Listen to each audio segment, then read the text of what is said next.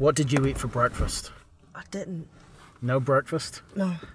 That's actually fairly common. I mean, it's the day. I could say it's the day after Thanksgiving. Like, Uh, no, yeah, right. I think I had one meal yesterday. That was it. yeah. You are listening to the Music on Your Own Terms podcast. Business, business, business, interviews, interviews, encouragement, encouragement, constant improvement, analysis, analysis, digital distribution, musicians, musicians, recording, recommendation, recommendation, recommendation, promotion, entrepreneurship, entrepreneurship, live shows, live shows, music, live shows, music, touring, touring, streaming, streaming, hustling, overcoming. Self, overcoming, band, battling, anxiety, accomplishment, dealing with.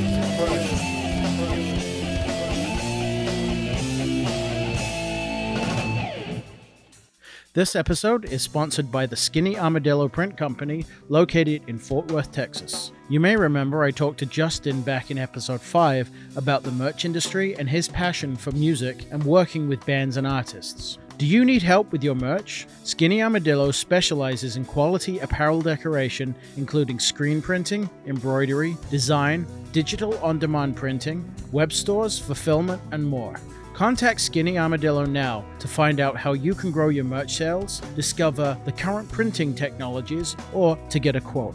Call 817 546 1430 or visit theskinnyarmadillo.com.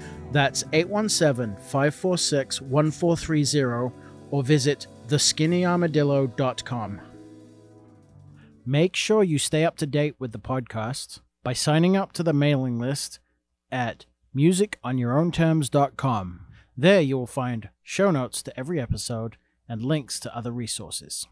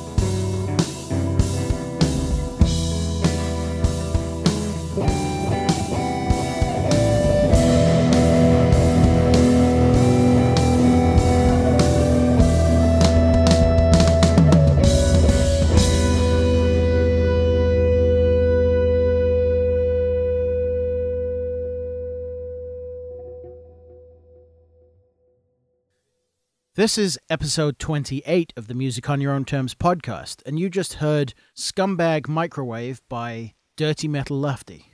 I sit down with Dirty Duck on her way through Dallas Fort Worth for a chat about her music, her inspiration, and also we find out what the skinny is on Whiskey Rat.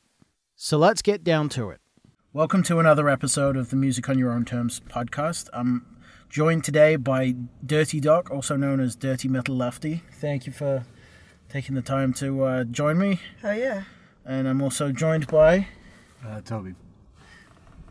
that's my Nice to lad. meet you. Yeah, That's your my spouse. nice. Um, so you you're on your um your way. Uh, where, where have you come from?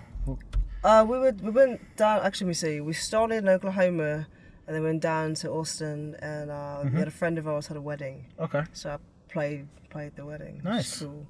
And then uh, we came back up, and then back down again. You know, for Thanksgiving, they you know invited us to spend time with the family and shit. So that was cool. Nice. And where are you ending up? Back in Oklahoma once again. Uh, like Lawton area. Um, I think he found me a place to play tomorrow, Cool. so it should be pretty cool. Excellent. So you're you're based in Richmond, Virginia. Yeah. Is that where you grew up? Uh, yeah, that's home. That's home. We've been Nice. a bunch of places, but I'll always, always, always claim Richmond. Nice. Um, yeah, and we, we met at the uh, the CD Baby conference this uh, last how long is that? Three months now. Yeah, It's- August, it's been- September, it's been a bit. uh, yeah, that's that's about right. Yeah. So I was, I think we were sitting in the uh, the podcast taping. Yeah, That's right, because I, I muscled in on the conversation with you, you and a, a guy from Massachusetts. yeah, because uh, uh, you had a- guitar and shit. Right. Uh, you had an Alice in Chains shirt on. So I'm like, yeah. Um, but you mentioned then you you moved around a lot, and I started hearing some British stuff come out in your accent, and I thought it was kind of interesting how you've kind of, you know, al- almost assimilated stuff you've heard. So does do you think that's something that that you assimilate with your music as well? I don't really know. That's a weird question because I bet some people will hear me sing and they're like, "Oh, you, you don't sound like you when you sing," and I'm like, "Yes, I do." and they're like, "No, you don't." But I guess you know, you everyone hears something different. Mm. Kind of like how uh, I guess when you hear Adele sing, Mhm. you don't really realize right away.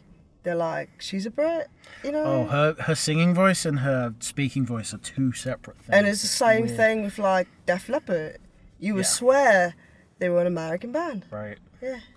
So I don't know. I guess everybody just hears something different. Yeah, I mean, I, I just think I'm sensitive to that because I'm from England and I've come over here and I'm working on my third accent now. Um, but I've met people who've been in the States for decades and they still have a really thick English accent. And then I've met people who have been like two weeks and they're already changing. So I, I don't know. It, it's kind of it's just a weird thing. I'm I'm- I'm definitely like here. It's like oh you're British, and then I go back and they're like oh you sound so American. It's like Yeah, I think that's the subtleties. I Yeah. suppose is people. you know, pick up on it. Yeah. So, um, so how did you get into music in the first place? Oh. Actually, I think we should start by let's describe your music. I mean, what what would you describe your music as? Oh man, everyone always hates this question. You know, know. fear, but it's not really so much a fear of being put in a box. It's just a thing of making sure I accurately uh, describe it. So, Hmm. the long or the short, it's a mouthful. Blues inspired indie alt rock with jazz and metal undertones. That's very good. I mean, I would say I've been listening to it for the last couple of days, and I think um, if you're fans of Alice in Chains with a bit of uh, Four Non Blondes, with yeah some some raw blues, I think you, you you're pretty much there. Definitely worth a listen. I will say I never got a four non blondes um, description, so th- I'm, I'm gonna add that to the list. Well, it's it's a not the whole thing. It's just like one song, and I forget which one it was. That like you know that does have some Four Non Blondes leanings. Not so much the lead singer Linda Perry, but some of the background vocals. Yeah. there's some melodies in there that I'm like, oh, that kind of sounds like that. So, but yeah, let's go back. I mean, what? How did you get into music in the first place? Where did it all Ah start? man, like music is music is life. It's always it's like it's always been there. Like always truly even down you know you know I was a wee lass it's just always been around you're always bopping your head to something or trying to trying to sing along to something and it's just like never a time when there wasn't music So do you come from a musical family? I, I oddly no everybody loves music. Like you know stacks of records for days and tapes and all that stuff but like in radio you know everyone's always the radio's like always on. But but yeah my immediate family no one well let me see i guess i gotta back up a minute. My grandma does sing in a choir. She's, she's a right fair singer so you know she did that but she nobody uh, uh, mm. i guess to say nobody did anything professionally. Mm-hmm. I'll say that. Okay. like extended relatives i found out like years after the fact that people you know dabble in stuff and then mm-hmm. like my uncle and his friends um they do like hip-hop and they've gone on and, and done things here and there. Their own you know like indie label like that Sure. type of stuff. But as far as like really actively doing something long term mm-hmm. all the time nobody was really doing that. Okay. Um, and then what got you into playing guitar? I always love telling the story because I was supposed to be a drummer. Honestly, um, when I was when I was I guess about two or three, we had like this little toy music kit, like a little parade kit. It had like a little um, little bass drum and little hand cymbals and all that. So I would play those, and I would try to take my drumstick and like stack the hand cymbal on it to try to make it like a real kit. But of course, you know, it don't fit and it don't work and it falls apart. But uh, a couple years after that, my mum started dating this dude, um, William Bell. Bill, we call him. Not the actual William Bell who wrote a bunch of really dope shit that I started getting into later, but coincidentally, you know, same name. But anyway, um, he had this beautiful uh, semi-hollow Hofner that he would play. You know, plug it in or anything. It's just you know he play and then just these crazy like funk and blues licks that every time he play, I would my world just like stop. Mm-hmm. And I just like watch, you know, listen. And uh, every time he come over, can you play guitar? Can you play guitar? You know. And I don't even really remember when or how they broke up. I just remember that he stopped coming around, but he left me his guitar Nice. and that was my first guitar, and I've been with it ever since. I only found out earlier this year that he actually passed away some years ago. Because it turned out that a, a girl who ended up being my co-worker about 10 years ago maybe more now but anyway turns out that that was his niece. And uh, i was talking to her on facebook and i saw another dude's name who matches his son's and i was like what if that's the same person? And so I messaged and found out it was, and then found out years later because I've been like looking for him, you know, Right. like say, hey, look, I, I got a career because like you gave me this guitar and I never put it down, and so like this is what I'm doing now, and I wanted to go, you know, tell him and always give him a shout out in like the liner notes and shit. But um, but yeah, I found out he passed away, I guess about two years ago. So I was kind of sad about that actually. You're continuing the legacy of the guitar at least. I mean, Oh yeah, I still got it. like I still it, uh, the the electronics are busted. They've been busted for fucking like 30, 30 some odd years. The electronics they never worked. Um, ever since I had it, anyways. But um, but being like I say, it's a semi hollow, so when you play it, you can still hear it. exactly. So that's cool. Oh, cool. Um, are you are you making a living as a musician 100 percent or are you? All right, so I got a bunch of different little things because everybody knows that unless you top tier, um, you won't necessarily make.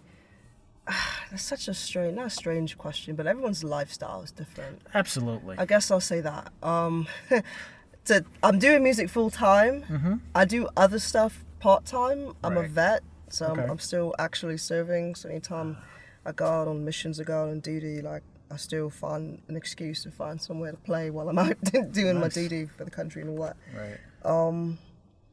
But but I guess yeah, music is, is full time, and we're making it happen. And you know, my spouse is Toby's really really really fucking supportive, and you know, of me making the decision to go full time. I think the universe made me do it at the time when I did it, but mm. he's been really supportive of it. So the long or the short is the the bills get paid, and we'll just leave it at that. Okay. Yeah, I don't get too much into But it's some it's something that you can't not do. Essentially, if, if you couldn't do it, then you'd be. I, I would have no reason to live. I don't mean like to say like if I couldn't do music, I would go call it quits. That's not what I'm saying. Right. But it's just But it's it's the reason that you, you know, it's it's the thing that drives your everything. yeah, yeah, for sure. Sweet. Um. Yeah. So, um, going back to the CD Baby conference, I mean, um, what prompted you to go to the conference in the first place? Oh, that was my second time going. Okay. Um, I went to the the, the one Nashville? last year. Yeah, it was in, it was in Nashville. I had so much fun doing that. But um, I, I intended to try to get to the ones prior to that, but it just never happened. Between because back then, you know, I still had my day job. I was, you know, the corporate corporate pharmaceutical pharmacy life. Um, that was like sucking my soul. you couldn't even get off work to, to go do certain things. But um, but yeah, uh, always to see the ads like we having this music conference and then just finally got able to, to, to go and then we had such a great time in Nashville. It's like this is gonna have to be a regular thing. I made so many fucking friends, dude, like and contacts and just everybody was there for basically the same if not the exact same purpose, the same general purpose, you know. So that was really cool to have so many people be on the same page and so be respectful and it wasn't like a competitive environment. No, it was You know. extremely supportive, and everyone was really cool. Yeah. Um, the, I mean, like I, I said this before to a couple of other people, and like, I, I think the uh, the one thing I took out of it was that the musicianship there was ridiculous. oh my god. and and I I got I kind of gone to that. Oh, I'm I you know I got to force myself to say I'm good enough to play live, and I can't get out. I've got to get over that kind of imposter syndrome, and you know I don't need to keep practicing as much as I do, and then I go there. I'm like, yeah, I kind of do. I mean, it will make you humble. Oh man, That's for damn sure. It will make you really humble, bring you down a peg, but not in that negative sense. no. it's It's, just like that oh, it just pushes you you. want it. Yeah, it just push you to keep to keep being, keep improving, to keep Hmm. to keep growing. I guess I should say more than anything to keep growing. Absolutely. So what did what did you end up learning um, while you were there? What Oh were man, the what the what were the key points you got out of it? this I guess number one, I'm on the right track. Mm. Not that I didn't already kind of feel like I was, but it was almost like validation Mm. that I'm on the right track. You know, and that particular um, session, all the sessions, there was there was a lot of talk about self care, Mm-hmm. which you know that's like a huge like buzzword now, but it's something that should always been important, like Oh, yeah. from jump.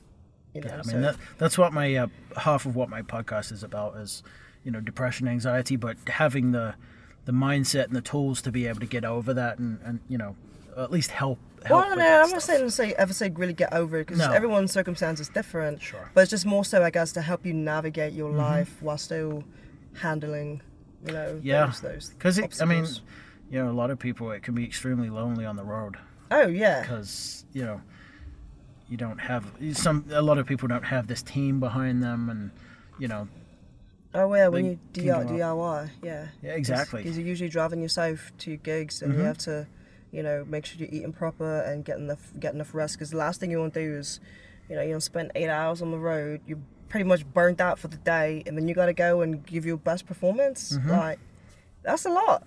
It is, and it's so per- so such a personal thing. Yeah. you know you're putting your, yourself out there as well so you know not having anyone pay attention to that and like give you the feedback is is kind of like ah crap Because I don't want to keep everyone keep saying, "Yo, that was really dope." Like, I mean, if it was dope and it was genuinely dope, hey, I'm gonna take it. Right. But don't just like that, that lip service of, "Oh yeah, it was dope, cool," and then like you never hear from anybody again. Right. You know. Um so one thing i i notice you do on online a lot is advertise for the open mics you set up Yeah. so you want to you want to talk a bit about that Yeah, supporting yeah, the yeah. it sounds like you're supporting the community quite a lot but doing that kind of thing so Yeah. Well, I guess um one thing that m one of my tags anyway is hashtag support your local. mm-hmm. I'm I'm really big on local shit because uh, I I know it happens in other communities too, but it's really easy to brush off somebody. Oh, okay, cool. That's really cute. You're doing this. You know, you're playing a show. Awesome, great.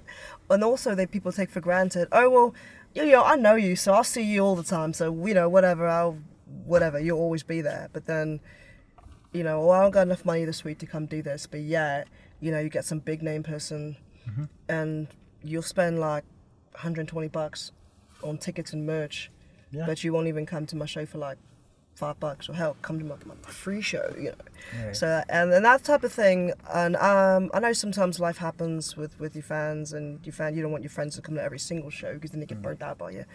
But there's still, I think, subconsciously, oh well, uh, you haven't really made it, made it. So like this is some like it's not valid like what you're doing like oh yeah it's cute that you're doing it but we don't really take it seriously enough when, when because are you gonna you're have not get a new a real job? Exactly. Right. So subconsciously, even if they don't really feel that way, Mm. it's a subconscious thing that's like implanted. I think with anybody who does, you know, creativity, anything that's creative, whether you're a musician or like a painter or writer or what you Mm-hmm. know, wherever whatever your creative outlet is that you are making your living or trying to make your living doing. Sure. You know, the more always take it, you know, take it for granted. So I'm a big proponent of open mics, also for that reason. Um, because I had a friend of mine. I went to a show at his house. He threw this huge party and it was really, really dope festival type of thing at his, on his house. And I met uh, my homegirl, Becky, Becky Wright. Shout out, beautiful, amazing singer who can. Oh my gosh, she's like a Janis Joplin lookalike. It's crazy. Play her in a movie, you know. but anyway, um, she would host these open mics, and she would always invite me out. So finally, um, this is like after I officially made the decision to be Dirty Male Lefty. Like as I made the decision, like I'm gonna do this finally. This is, and then um, I finally would go out and I maybe had like a couple songs that were ready, and I play. Just get me used to playing in front of a crowd again by myself. I've been in bands and that type of thing, but there is a bit of vulnerability when you're just playing just you and the guitar Ton. and you're playing original music. You're not playing like covers and shit. So, Right. so that was that's kind of really how I got that started with trying out new stuff and and kind of seeing how people would be receptive to my original material, and um, it just kind of snowballed from there to where next thing I know, I'm like people asking me to host open mics at different places. So now I've got like a regular steady spot in Richmond. If anyone's in the Richmond area, shameless plug. Uh, another round, Bar and Grill, Brook Road. We have weekly open nights, open mics every Wednesday. I host the first and second Wednesdays of the month. First Wednesday is a Build a Band open mic. I'll tell you about that later. That's a new concept we got going. Um, it's, it's been pretty successful. Cool. But the, like I said, the long of the short is uh, giving other people an opportunity to come up and try their stuff in front of people or to get used to playing in front of people and you know just having a good time in a non-judgmental atmosphere like if you suck like if you really suck um i'm not gonna you know tell you in front of everybody yo like you suck you know but i will pull you aside and say hey I, you know this i see if this is where you're going i see where you're going here's something to think about Right. you know like that that constructive criticism that to, to encourage people to keep going because i'm never going to tell anybody yo you suck stop playing like Right. no i'm never going to do that because that's you know that's just not cool Yeah, I mean, I think it's like you said before. I mean, the lip service, the lip service doesn't really help anyone. If No. if you're saying you're great and they're actually, you know, there's a few things to work on, then tell them. yeah You know, and you gotta you gotta take that as a as a an artist. The, even though it's so subjective, music itself, you know, there's definitely things that, you know, are not not just like an artistic statement. It's truly you need to work on this thing. Well, not So- just that, but like your skill, because you could have like incredible prowess of hmm. doing whatever your instrument is, but you know, you just might suck playing in front of people. Right. And that's okay. That's still something that, you know, you got to work on, and open mic is a great way to work on that. Mm-hmm. You know, for sure. So, um, did you want to talk about the uh, the band the band build a band, yeah. So that's not build a bear, build no, a band. build a band, yeah. um, so what we do with the build a band is I'll have like six buckets, you know, guitar, singer, bass, drummer, you know, whatever, and you come in, you put your name on a sheet sheet of paper and drop them in each, you know, whatever corresponding bucket, and you can do more than once. Sure. You know, more instruments or whatever, and then I'll randomly pick names out of each bucket. I'll give you a few minutes. Usually, I'll play while people are doing the thing. I'll give you a few minutes to figure out what you're gonna do, and you can get up and you play in front of everybody. So the ah. cool part about it is that you end up playing with people you never met or people you had never played with and folks who are like in different genres.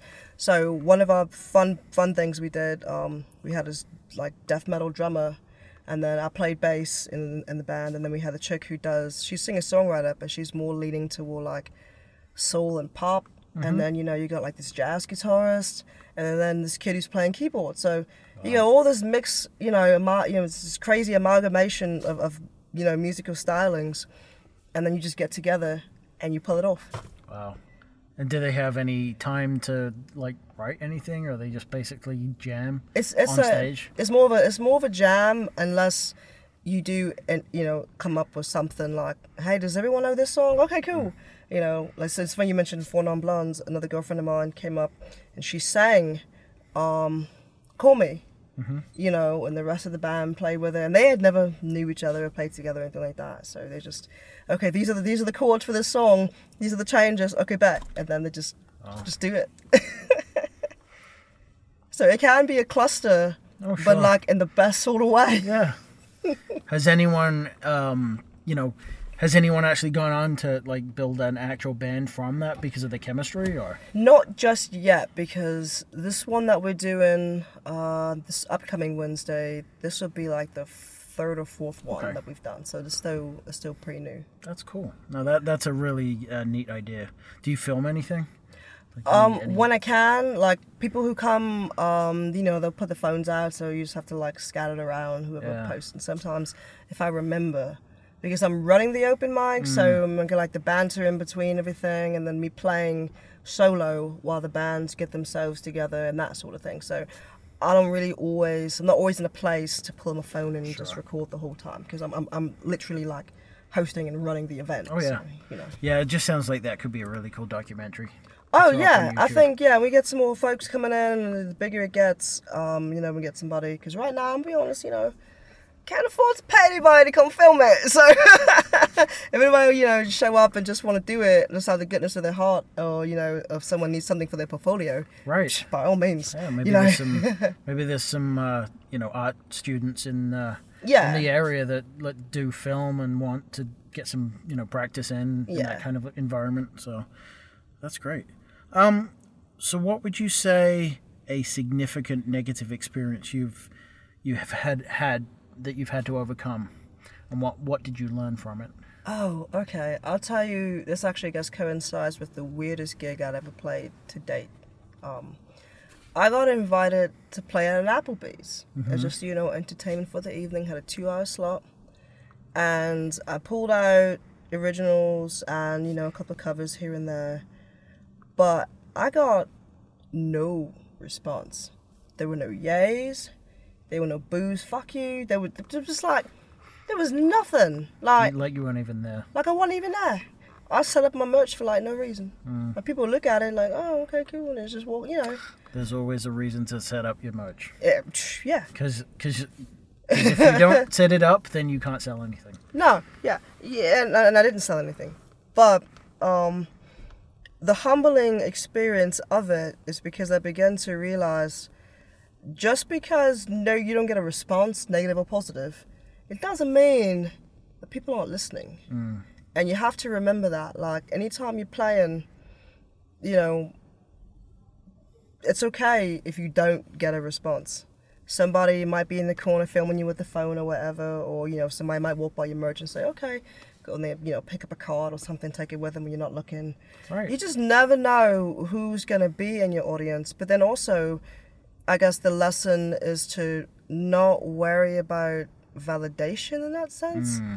You're just playing to play, but also knowing the fact that that particular instance, my job wasn't to put on an official concert. Right. I was in an unusual setting that normally don't have hmm. live entertainment. So number one, people are not used to it.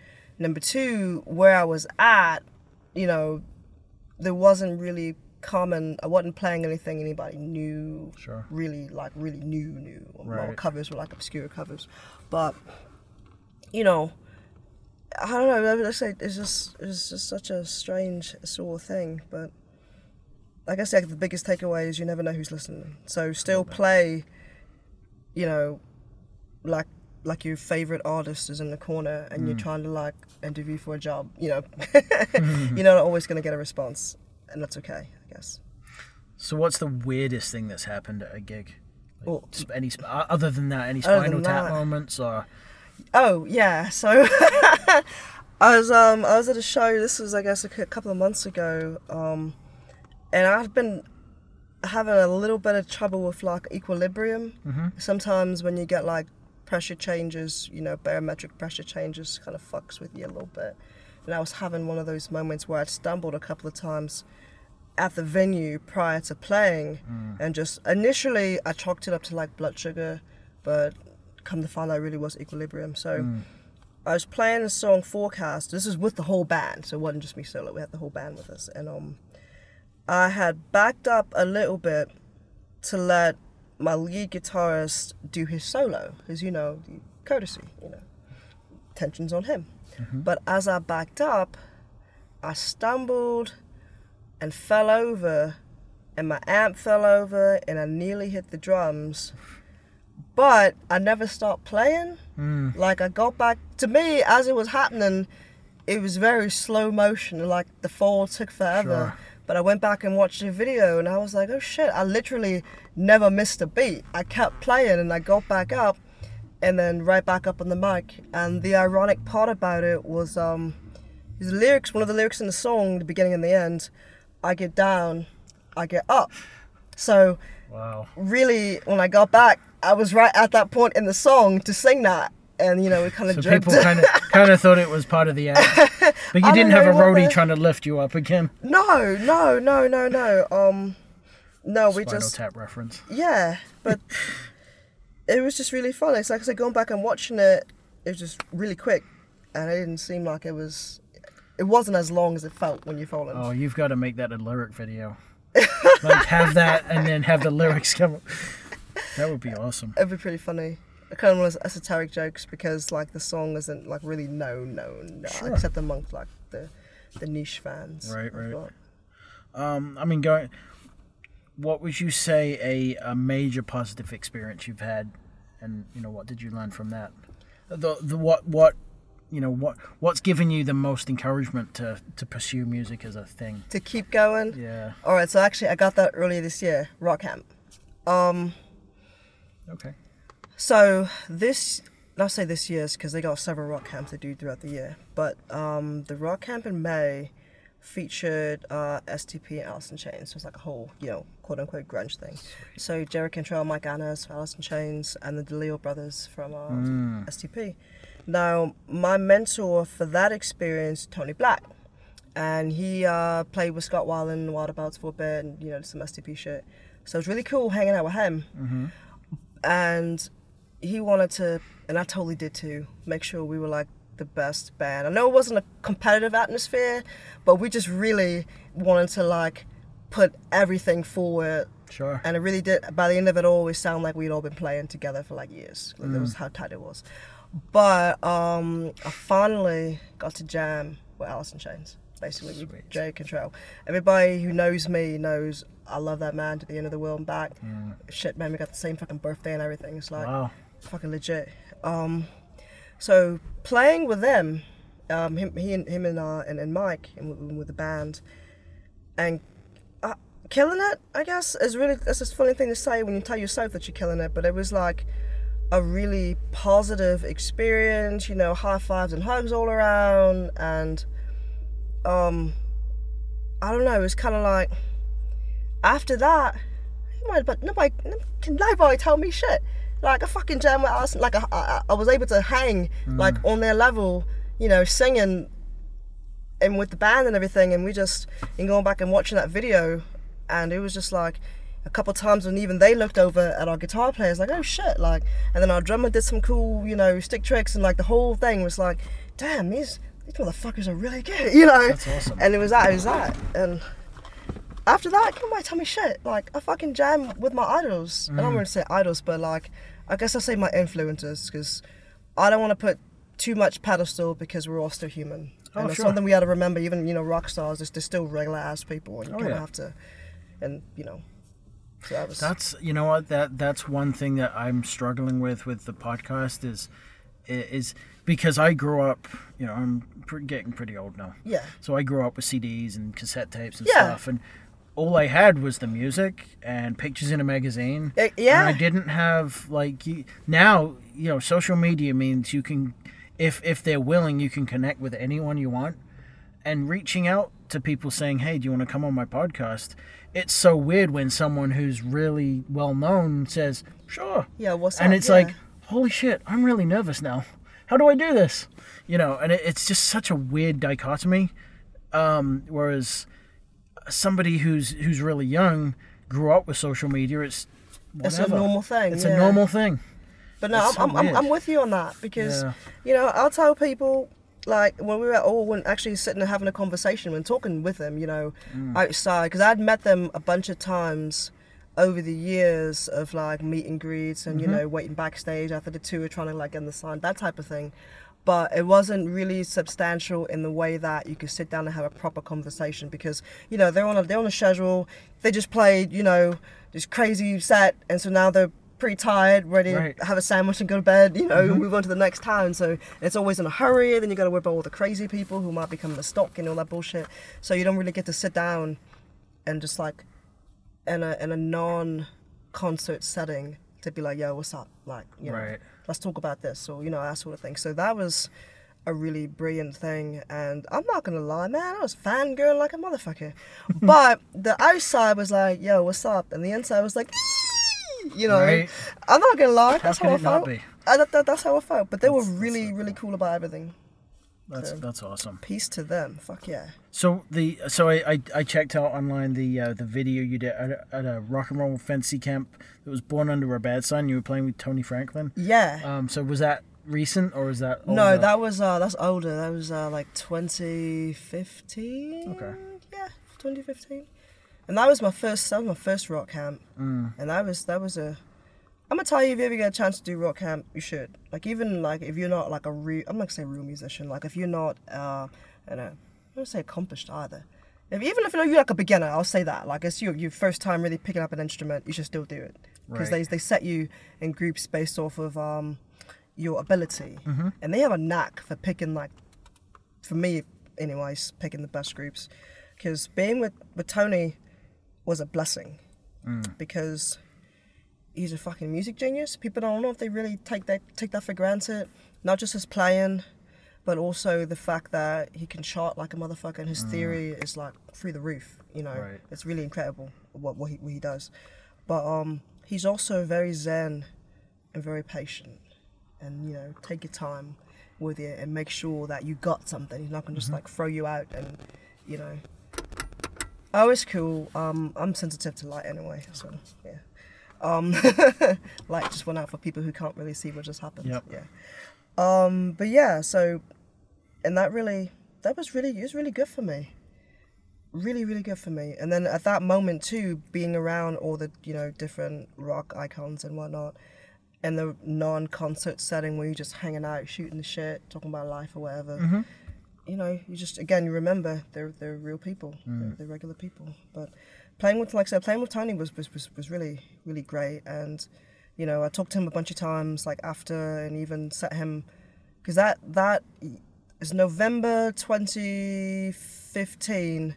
My first record, Never on Sundays, came out October 2015. So, Okay. of course, I had a bunch of copies with me, you know. right But um, I gave him a copy, and he, like it took him a little while because you know he's busy, but he got back with me with like a thorough um, critique of that whole record, like really thorough that's awesome and it's like this is where I think you could have improved here. This is blah blah blah. You know, he just and you know you couldn't be mad at it. You know, it's just like if anything, that made um, my songwriting a lot a lot stronger from that point. So it's like when I by the time I got got back with him again and gave him the second record. And I was like, I took some notes, so you know, I did this, this, and this for this one. So go ahead and check this out, you know. So I'm still waiting to hear back about that. oh, that's great But yeah, but he's um he's he's really he's a really good dude. Like I'm blessed to have that's so I can call him a friend for sure. Yeah, I mean that's that's a great thing to have a mentor of that that caliber. Yeah, That guy's a monster player. Fretless monster. Oh, that's you that's, know that's his name. that's his name. Yeah. Yep. Um, so that's that's great. So what are what are your plans? Uh, you know, going forward. You've just you said it's this year you, you released the uh, the latest one, or is it? No, um, so I guess to give a timeline, uh, 2015, Never on Sundays. Uh, 2018 officially was uh, See What It Happened Was, Right. and then I put out a single, um, FLBD. It's basically it's a Soundgarden cover, Fell on Black Days. Um, and then that was the most recent thing in May of uh, 2018. I did in 2017. I have a bootleg that's only available on Bandcamp, Desert Phantom.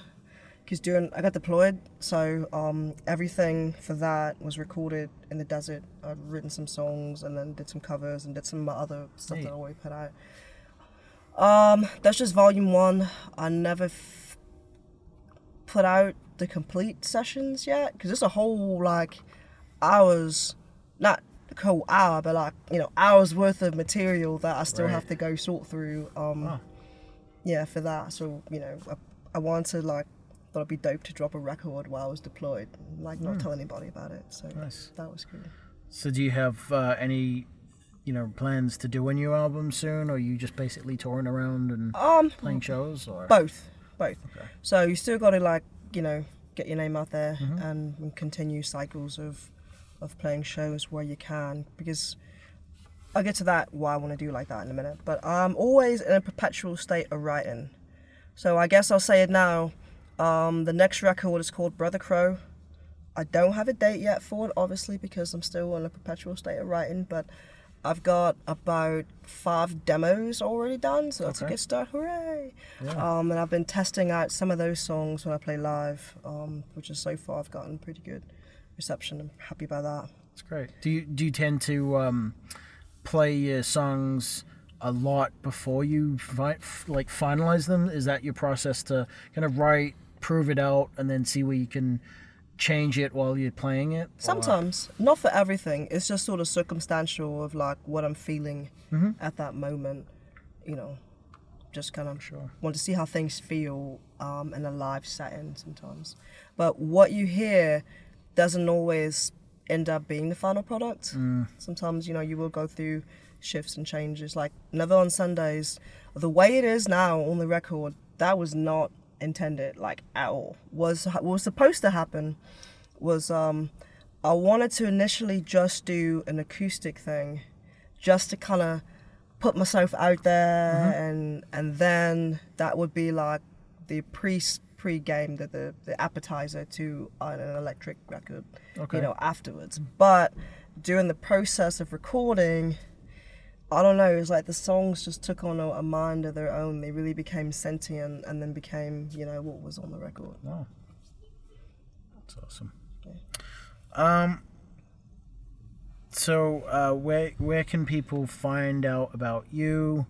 Where you're gonna be playing your music? Uh, first, dirtymetallefty.com slash music. That's where all the music is there. Um, then you still got links to shows. Um, you know, Bandcamp. I got a couple things on uh, SoundCloud. I've been pretty lazy about using SoundCloud, but I've got some like rough draft shit. Every time I do a rough draft or something, you'll probably hear it on SoundCloud first. Okay. Um, but you know, Facebook, Instagram. I'm on Twitter, although I mostly talk about football, like American football on Twitter. Um, I don't know. I have a hard time keeping up with all the socials. You know, it's it's just so much out there, and I can't. Yeah. I, I've, I don't have a team to do that shit. right. I've kind of given up on Twitter. Honestly, I'm not. I'm not that f- big fan of that. no, I don't. Um, I don't. I, I never, never really got a lot of response from the music there. If I'm mm. talking about someone else's music, or like I said, talking about football, I'll get more likes and the occasional retweet from that. Sure. like Chris Cornell retweeted me once, and after that, I had like, I don't know, maybe like, I guess a, a jump in followers, mm. and then like that was it. Right. just flatlined. Yeah, it had nothing to do with me. I was just commenting on, you know, a show that, that I just saw him do, and he retweeted it back, and then that was that, and then. I don't know. After that, everything sort of plateaued. So it's mm-hmm. like unless you, I guess, the link to somebody else. At least this is my Twitter experience. Unless you kind of link to somebody else, I, I, I don't really get much out of it. But I will still keep a presence there mm. because you know hashtag intellectual property. Yeah. So what I mean, what what is your strategy um, in terms of releasing music? Are you still on the kind of album format, or are you I am. following the kind of have to be in front of people's faces every five minutes because people have a lot. No, I'm more of span? a um. I am more of an album person. I've been exploring the possibility of doing singles, but for me, it's just not conducive, I guess, to my process. And I maybe think that's like a generational thing. Yep. Because for me, I go get an album, and I'll literally like block. Even I'll still do it now. Block out time, uninterrupted time that I will listen to the entire record and I'll read the line notes like as I'm listening and you know and I'll do it several times just Right. to to really appreciate what's happening you know um because I still do a lot of stuff by myself I got folks who do help me with things so it's not like one alone completely but you know um I'm not I don't feel that I'm in a place that I can readily keep putting out something every couple of months. Mm. I know it'll be good to like keep people be in people's faces if I can't physically get to them but it's just it's, it's unnatural for me I suppose. That that's something that takes me out of my comfort zone that I'm trying to like improve on. I'd rather be physically in your face and you actually feel the music. Like when you're listening you can't hit skip or you, Right. you can't fast forward you have to be in that moment at that moment and Sure. that's important to me because even though all my follow numbers and my play numbers are really small the folks who are like my niche group of fans they are genuinely interested they're the ones who you know will you know reshare something or and i'll get re- on a consistent basis. I'll post something or whatever and they're they're there on a consistent basis. And slowly that number is becoming a bit bit larger but it's a, it's a snail's pace. And i'm okay with the snail's pace like as a whole because it's genuine you know? Yeah, you're building like- quality, not quantity. yeah so the fact that you know you asked me to come do a podcast to me that was that was really genuine that's like Mm. hey you know what i really appreciate what you're doing it's not just hey i need somebody for this and Thank you you. know it's yeah it's, it's not a token thing it's just it was really Yeah. genuine No, I mean, I, I that it goes back to the conference. I mean, I made some really good. I didn't make a ton of connections, you know, relative to the size of the audience that were there. But Yeah. you know, I think the the one the people that I met, you know, I really had some quality conversations with, and you know, I'm I'm slowly working through everyone, you know, to to get their story because I really love everyone's story. Um, but yeah, it's it's a it's a I think it's a it was a great uh, environment to kind of boost everyone up. yeah for sure So- and, uh, and i guess with that one lesson i would definitely say that's also again helped me with my writing is it's not about me Mm, You know, we always think about, oh, how many numbers and your metrics and all that stuff. It's not about me. It is about the listener. Like, the, the reason I write is about me. right. But if I'm going to make the conscious decision to share it, it can't be me, me, me, me, me. Because, you know, my, even my favorite songs, you know, I gravitate because it was something that I could relate to at, the, at that moment. Absolutely. You know, so I think I have to keep that in mind. Not in the sense of writing for an audience per se, but just being able to reach an audience through the writing, Right. you know. Cool. Um. So to finish up, um, I like to play a a song from the artist I interview. Um, what song would you like to play? Oh, I guess since we talked about forecasts, for those who didn't, you know, hadn't already heard it, um, I would say play forecast, and then you, you, you'll catch the, uh, the I get down and I get up, Awesome. you know, from me falling over. I'm actually. Uh, I might play two because Oh, I'm actually kind of partial to uh, to Scumbag Microwave. I think Oh, yeah. that- I think that's my favorite song off that album, but I'll I might just play both just okay. because. So Damn, you know, and if I, if I thought about that, because I didn't bring all of my merch stuff because I knew this was going to be like a limited run, this particular run down to Texas. But um, I have a pen, like a, a button I have to remember send it to you. It's about the size of this button here. It's like a Yeah. one by one. But it's got my, um, I hate you scumbag microwave, and it's got me, like, I guess, because in, inside the, the artwork, there's a, a, a sketch of me holding onto a bowl and I'm looking rather frazzled with a microwave that's looking very menacing. It's like beep beep beep, you know. Funny. And it's just you know, it's scared for my life. That's awesome. Well, cool. That fucking Actually, song. before we before we end, let's describe what you're holding. Okay, so this people. is Whiskey Rat. Um, he has his own Instagram and Facebook page, so please follow him. Um, he talks a bunch of shit, and I guess I'll give you the, the the quick rundown on how we became friends. Fantasy camp, you know, rock and roll fantasy camp. Um, we had a show at Lucky Strike, and while I was waiting to go up, he was sitting back, back backstage. I thought was really curious, like who left the rat backstage, like, you know, the fuck. And I was gonna take him, but I started thinking, oh, somebody's gonna miss him. So let me just like not do that. So after the gig, I'm back at the hotel bar. Bartender was nice enough to stay open because all of us were there, and you know he's getting ready to close, but he still stayed open for us. And um, next thing I know, he comes flying over my shoulder and sat right at the. You know, I was like, the fuck, what? I didn't take you, but I guess okay. And so somebody else took him. Another buddy of mine who was who's part of the rock camp, and I was like, "Yeah, you with the rat." He was like, "Yeah, I with the rat." You know, he was already, you know, a bit tipsy as it was, uh, but actually a bit inebriated to say the least. um, and the fact that the bartender stayed open for us probably didn't help the situation. So of course he drank more. It was time to close, and I was telling old boy, I was like, "Hey, look." this dude he's got to close like we gotta leave it alone but he just kept kind of kept you know going with it so eventually bartender called hotel security about it. And so while old boy is having it out with hotel security snatch snatch the rat. Real easy. I didn't say bye good night or anything. And back up to the room. The next day we had the show at the whiskey which is why i named him whiskey rat. Um you know had him backstage with me. And so now everywhere I go that's like especially music related, Whiskey Rat, you know, comes with me. He has a backstory now. I'll tell you that another day. Um, and it's just been like a it's been a thing. So you know, his own personality. He's he's always he's always around. He sits on stage when I play, and I've never seen a rat, you know, like him. Mm. I haven't seen one before. I haven't seen one since. So you know, to me, he's a true original. Hashtag Fat Rat Foodie.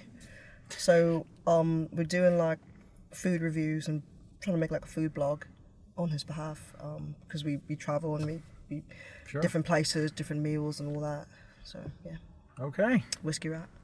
Well, there we go. So from uh, Dirty Dark, Whiskey Rat, Toby, and myself, thanks for listening. Yeah, cheers. Support your local. Thanks again for listening. I hope you enjoyed this episode. Don't forget to visit the website and join the mailing list so you can keep up to date on everything going on with the podcast. As always, keep pushing the needle and be excellent to each other. This is Dirty Metal Lefty with Forecast.